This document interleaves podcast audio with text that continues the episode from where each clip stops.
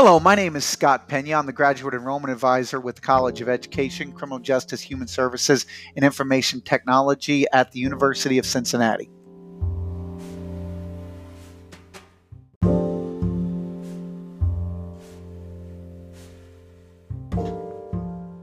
This is the Graduate Programs Podcast. In this podcast, we will be talking about the graduate programs with the School of Education at the University of Cincinnati. I will be interviewing individuals who will be sharing their experiences in our graduate programs.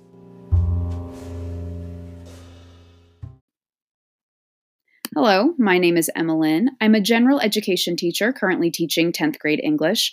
I graduated with my bachelor's degree in secondary education, English language arts from UC, and just recently completed my master's of education, special education degree with a focus in behavioral disorders, also from UC.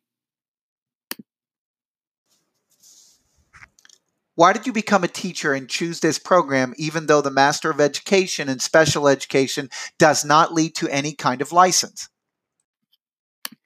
I became a teacher because I have always loved learning and I wanted to continue to learn and be a part of the learning of the future, which is my students.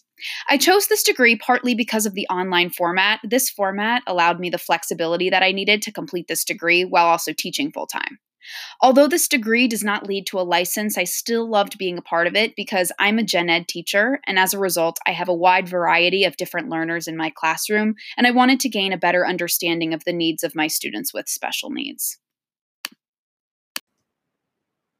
How did this degree translate into your classroom experience and impact your practice? My learning in this degree translated seamlessly into my classroom because I was able to immediately apply the things I was learning in my master's degree study. I was able to recognize the needs of my students and better understand how I could meet them where they are and provide them with the assistance they need to be successful. This impacted my practice a lot by helping me connect students with special needs with my instruction so that they felt confident in working with me to reach their full potential.